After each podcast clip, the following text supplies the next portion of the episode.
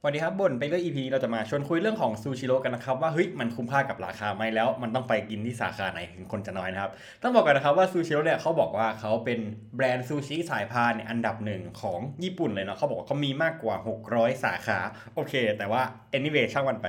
ก็คือ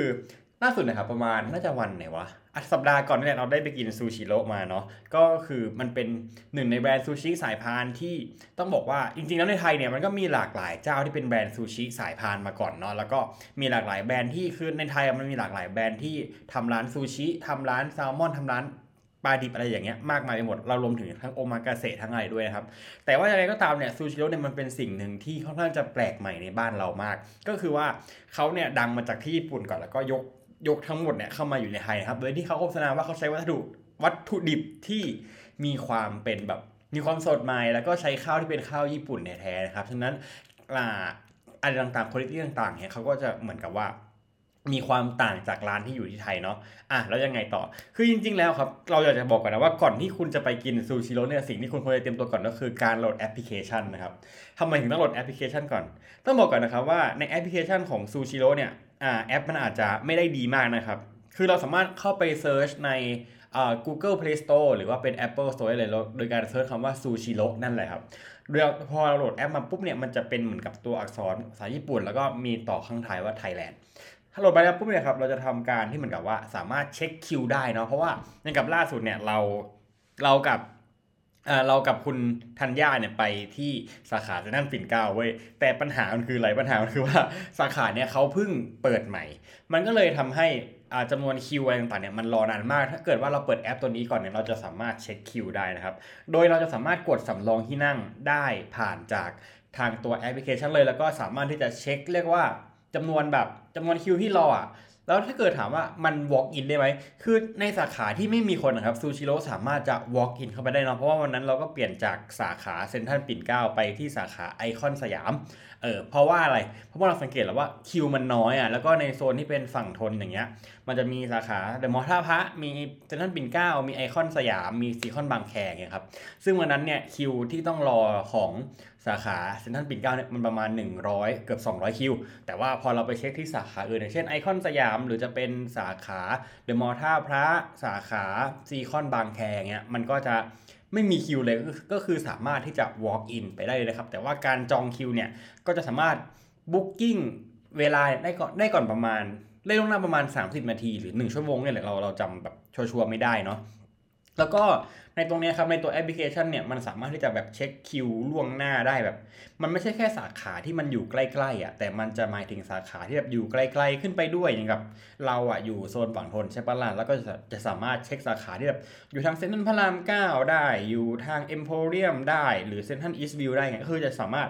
เช็คได้หมดเลยครับ ในเกือบเกือบทุก ๆ สาขาที่มีขายอยู่เนาะอะแล้วยังไงต่อ คือพอไปถึงร้านเนี่ยครับร้านก็จะเป็นแบบสไตล์ญี่ปุ่นเป็นสายพาน สายพานเนี่ยมันจะมี 2 ชั้นใช่ปะ ไอชั้นบนเนี่ยจะเป็นเมนูที่เหมือนกับว่าเราสามารถแบบสั่งจากหน้าจอแท็บเล็ตที่อยู่บริเวณโต๊ะของเราได้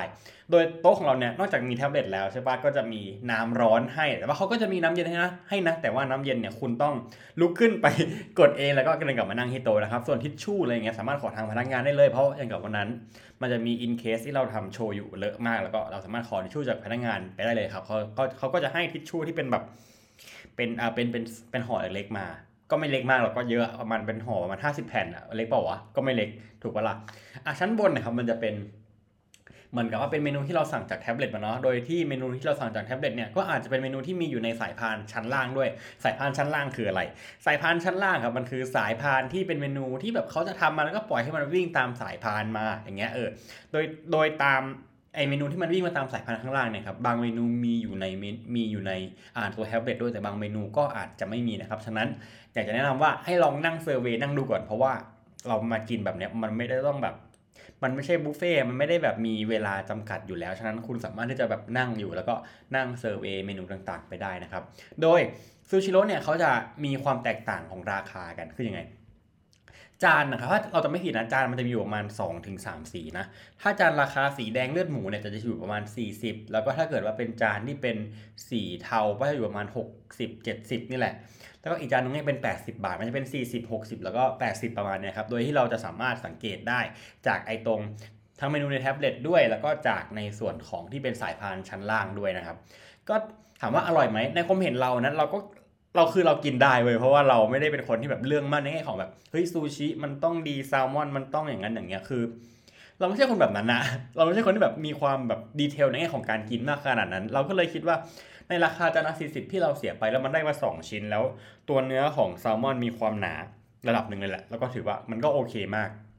อืมแล้วอะไรอีกที่ต้องรู้ คือต้องบอกก่อนนะครับว่าซูชิโร่เนี่ยเขาจะแนะนำว่าหลังจากที่คุณกินเสร็จแล้วเนี่ย หรือระหว่างนี้เอาอย่างนี้ก่อนระหว่างที่คุณกินเนี่ย คุณไม่ควรจะหยิบจานของจานซูชิหรือจานไอสายพานอะไรพวกนี้มาแล้วกลับไปไว้ที่เดิมนะครับ โดยที่ถ้าเกิดหยิบมาแล้วก็ควรจะต้องกินไปเลยเนาะ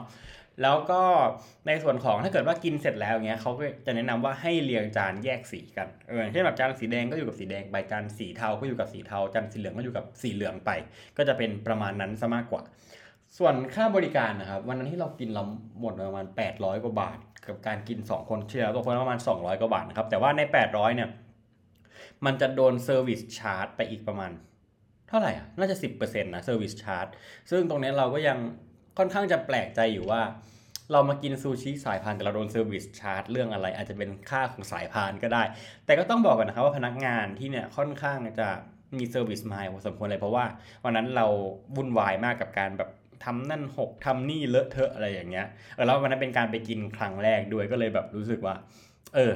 ถ้าพนักงานเขาบริการได้ประมาณเนี้ยมันก็โอเคมากนะครับ ถ้าเกิดว่ากินเสร็จแล้วอย่างเงี้ยเราสามารถที่จะสะสมแต้มได้เขาจะมีบัตรสะสมแต้มมาให้นะครับ ถ้าเกิดว่าใครที่ไปกินบ่อย ก็อาจจะได้ส่วนลดต่างๆในอนาคตแล้วก็รวมถึงได้ของที่ระทึกที่ระลึกด้วยก็ประมาณนั้น ก็ต้องบอกกันนะครับว่าซูชิโร่เลยมันเป็นหนึ่งในแบรนด์ซูชิสายพานที่น่าสนใจมาก แล้วก็ตอนนี้เขาเริ่มเปิดสาขามากขึ้นเรื่อยๆนะครับ ฉะนั้นเราก็อยากจะแนะนำว่าก่อนที่จะไปเนี่ยกรุณาจองกันก่อนดีกว่า หรือว่าเช็คปริมาณคิวก่อนดีกว่านะครับแล้วเลือกไปสาขาที่คนไม่ค่อยเยอะมากจะได้ไม่ต้องเสียเวลารอแล้วก็งุนกิดเนาะเพราะบางที